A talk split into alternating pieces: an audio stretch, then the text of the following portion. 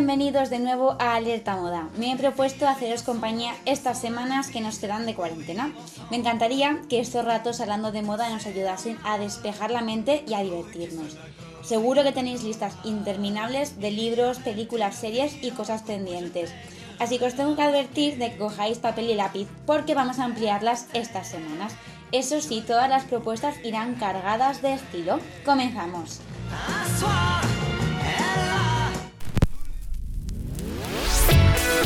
Alerta Moda, un podcast para descubrir y disfrutar la moda en cualquier parte.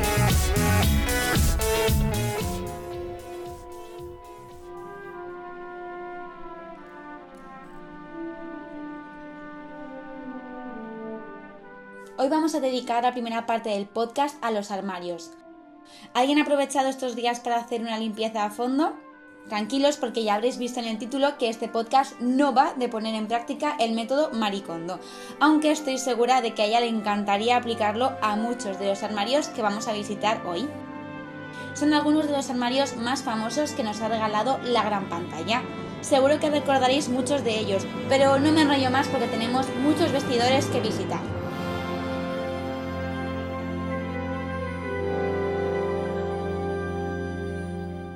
Corría el año mil novecientos setenta y dos cuando un entrañable extraterrestre convirtió una historia de amistad en un clásico del cine. E T se ganaba el corazón del gran público, pero sobre todo el de los pequeños Gertie y Elliot, que hacían lo imposible para mantener a salvo a su amigo, incluso meterlo en un armario. Camuflar al extraterrestre entre los peluches del armario de Gertie era uno de los métodos más eficaces para esconder a E T. Allí permanecía inmóvil el extraterrestre, que conseguía pasar por un muñeco más y regalarnos muchas de las escenas más emotivas del cine de los ochenta.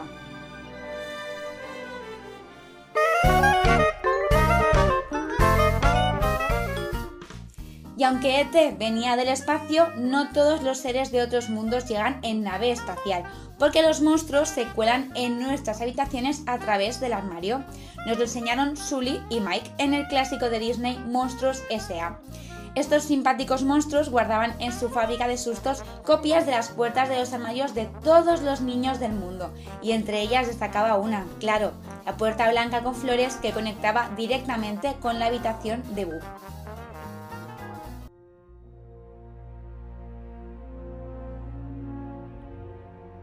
Nosotros también podemos viajar a otros mundos si cruzamos un armario, concretamente el ropero de madera de manzano de la habitación de invitados.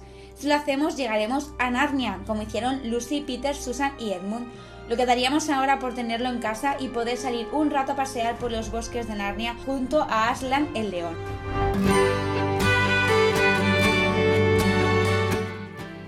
En este confinamiento, además de la naturaleza, echamos de menos los abrazos, los besos, las charlas con amigos.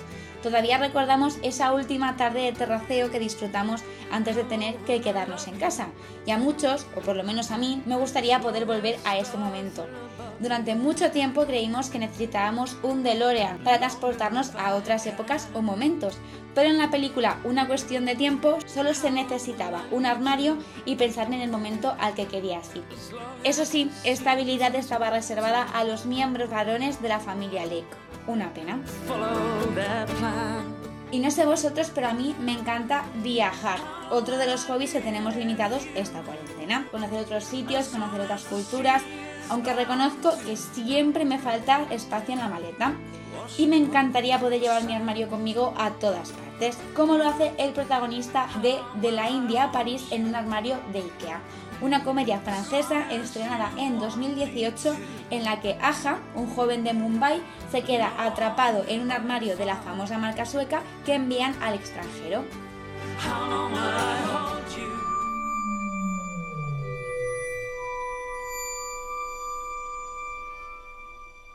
Hasta ahora todos los armarios que hemos visitado han estado llenos de ternura, de risas, de amigos, pero no todos son así ni nos transportan a un mundo de fantasía. Hay algunos que pasarán a la historia por aparecer en nuestras pesadillas. Top Hooper los convirtió en auténticos portales hacia el infierno en Poltergeist, donde la pequeña Carol Ann era tragada por las puertas del armario de su habitación.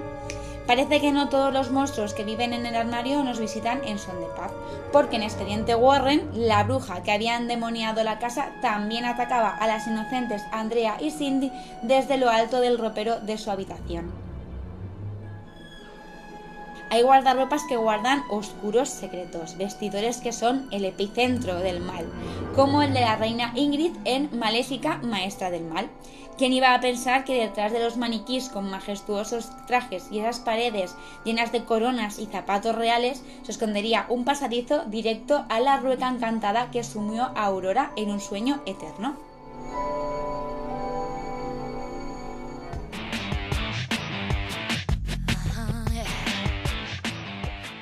Vamos a dejar el lado oscuro porque como colofón tenemos los armarios más deseados, esos que nos han hecho suspirar delante de la pantalla. Nos trasladamos a Genovia para visitar el vestidor de la princesa Mia Thermopolis. Cajones automáticos, pechas repletas de conjuntos de ropa, vidrieras con tiaras, colecciones de gafas de sol. Para mí es el armario definitivo, pero reconozco que muchos otros se acercan a esta perfección. En Clueless, la comedia adolescente por antonomasia de los noventa, Cher, su protagonista, tenía un armario informatizado que le ahorraba el momento que me pongo cada mañana.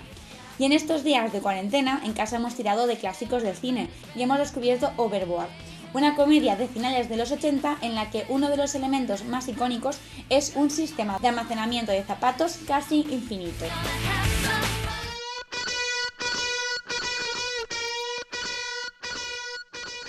No os confiéis porque tener estos vestidores puede ser peligroso. Cualquiera de ellos podría ser la próxima víctima de la banda liderada por Emma Watson en The Bling Ring, el film dirigido por Sofía Coppola en el que un grupo de cinco adolescentes allanaban las casas de varios famosos para hacerse con su ropa, sus joyas y con su estilo de vida.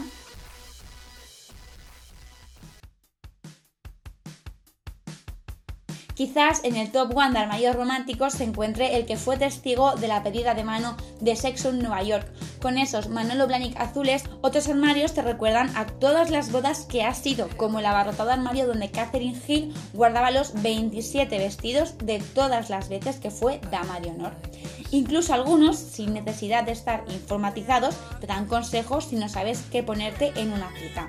Eso sí, tienen que ser animados y a poder ser franceses, como Madame Gardegot, que se convirtió en la estilista de Bella. Sea como sea, si estás convencido de hacer una limpieza a fondo de tu armario, hazlo sin trampas y deshazte de verdad de todo aquello que no necesitas. No corras la misma suerte que Isla Fisher en Confesiones de una compradora compulsiva, que acabó sepultada por su propia ropa después de hacer estallar literalmente las puertas de su armario. Espero que a Marie Kondo no se le ocurra entrometerse en ninguno de estos armarios, porque nos gustan tal y como están. Además, si hablamos de cine, solo hay una persona que puede encargarse de poner orden. Mary Poppins, porque solo le bastaba un poco de azúcar para hacer volar los sombreros y la ropa de los hermanos Banks y dejarlo todo en su sitio. La píldora que os dan pasará. Cuando hacemos limpieza de armario siempre acabamos con montones de prendas con destinos diferentes. Algunas las donarás, otras las dejaremos como legado para hermanos, primos o amistades, y muchas pasan a mejor vida. Yo desde hace un par de temporadas he incluido un montón nuevo, el de la costura. Y es que a veces descartaba muchas prendas a las que les faltaban remates, tenían piezas rotas o había costuras que se habían deshecho. Y es tan sencillo coger aguja e hilo y darles otra oportunidad. Además, coser está de moda y prueba de ello son todos los talent shows que tenemos ahora mismo disponibles en varias plataformas digitales.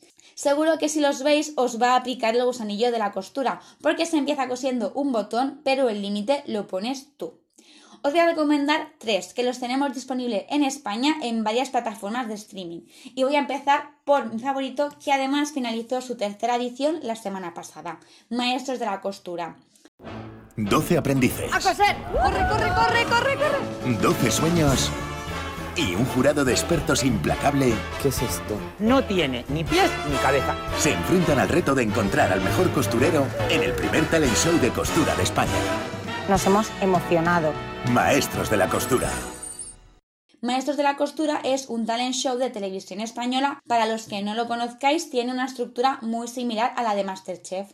doce costureros amateurs tienen que demostrar durante diez programas su habilidad a la hora de diseñar y confeccionar prendas en las diferentes pruebas que propone el programa. Comienzan por una prueba en plató, después realizan una prueba de exteriores por equipos y finalmente una prueba donde uno de ellos abandona el concurso. Al frente de los aprendices están tres jueces excepcionales: Lorenzo Caprile, Alejandro Palomo, creador de la firma Palomo Spain, y María Escote.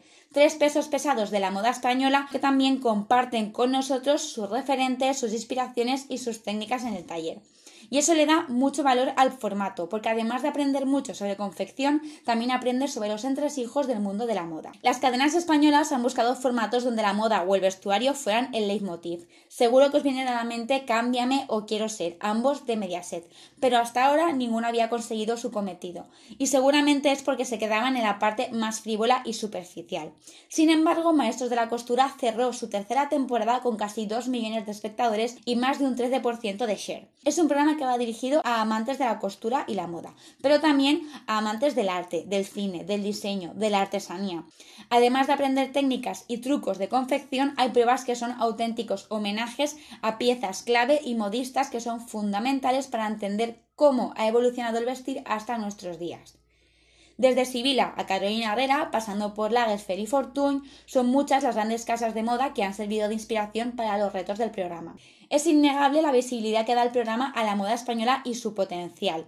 Lo más llamativo es el desfile de firmas españolas que Raquel Sánchez Silva luce en cada una de las pruebas del talent. Pero también apuestan por apoyar a grandes talentos emergentes y descubrir profesionales que forman parte de este mundo. En esta última edición, por ejemplo, han contado con Carlota Barrera, ganadora de la octava edición del premio Who's on Next de Vogue, África Peñalver, una de las modelos españolas con más proyección internacional. Les ha visitado también Eduardo Casanova, director de cine, y han contado con el asesoramiento de Arantxa Vilas, diseñadora del vestuario de Juego de Tronos. En las pruebas de exteriores, los aspirantes se trasladan a diferentes localizaciones, entre ellas a los talleres de las marcas españolas más reconocidas, como Camper, Desigual, Pronovias o El Ganso. En estas pruebas nos presentan también a los profesionales que hacen posible que la industria de la moda siga creciendo: costureras, modistas, sastres, patronistas, cuyos rostros muchas veces se quedan en taller. Yo soy fan total de este programa, yo os lo recomiendo muchísimo si os sois amantes de la moda y la costura, pero también si os interesa el diseño, os gusta crear, os gusta el cine, si buscáis inspiración para comenzar a coser y queréis atreveros con algunos de los retos propuestos en el programa, tenéis las tres ediciones completas en R T V E a la carta. Vamos a cruzar el charco. A ver, a ver, ¿alguien se acuerda de Project Runway o Pasarela a la Fama? Seguro que muchos de vosotros sí. Este programa que, atención, cuenta con diecisiete ediciones emitidas y otra en camino, lo presentaba la top model Heidi Klum y el estilista Tim Gunn. En este concurso, doce aspirantes, la mayoría con cierto reconocimiento en la industria de la moda estadounidense, competían para crear un look de pasarela de acuerdo a un tema o una inspiración diferente en cada episodio. Y tras el desfile de propuestas, uno o varios aspirantes abandonaban la competición. Creo que en España lo llegó a emitir Divinity durante unas temporadas y Netflix lo tuvo en su catálogo hasta hace poco, pero ahora mismo creo que no está disponible en ninguna plataforma.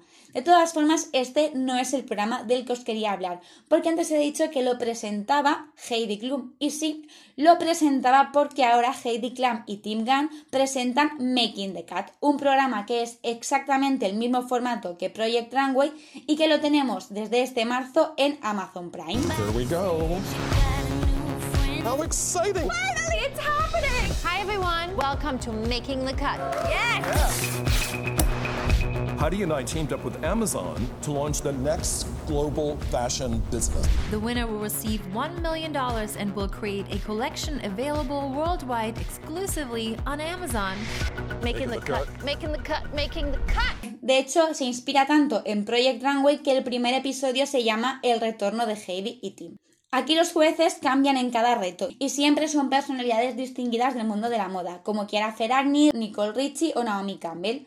Y tranquilos que Netflix no se ha quedado sin su ración de talento de costura, porque este año ha estrenado entre sus originales Next in Fashion, un concurso que presentan los diseñadores Stan France, que probablemente lo conozcáis por ser uno de los asesores de The Queer Eye, que también es de Netflix, y Alexa Chung, que la conoceréis por ser una de las It Girls más influyentes de las últimas décadas.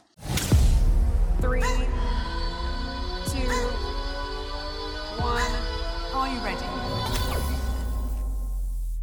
I am now. now. Yeah. Yeah.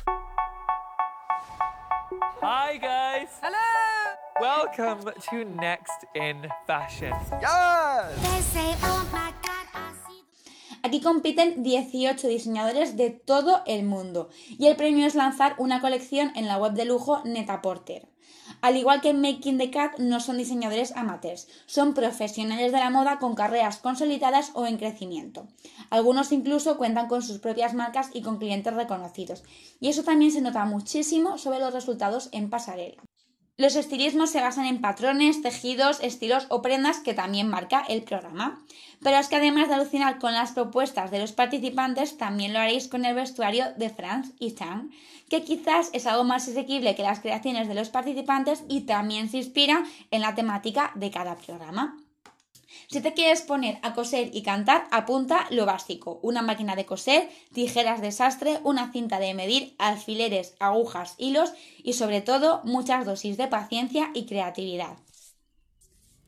Después de darle la vuelta al armario tenemos una buena lista de programas y películas a los que engancharnos esta cuarentena y espero que un nuevo montón de prendas para renovar.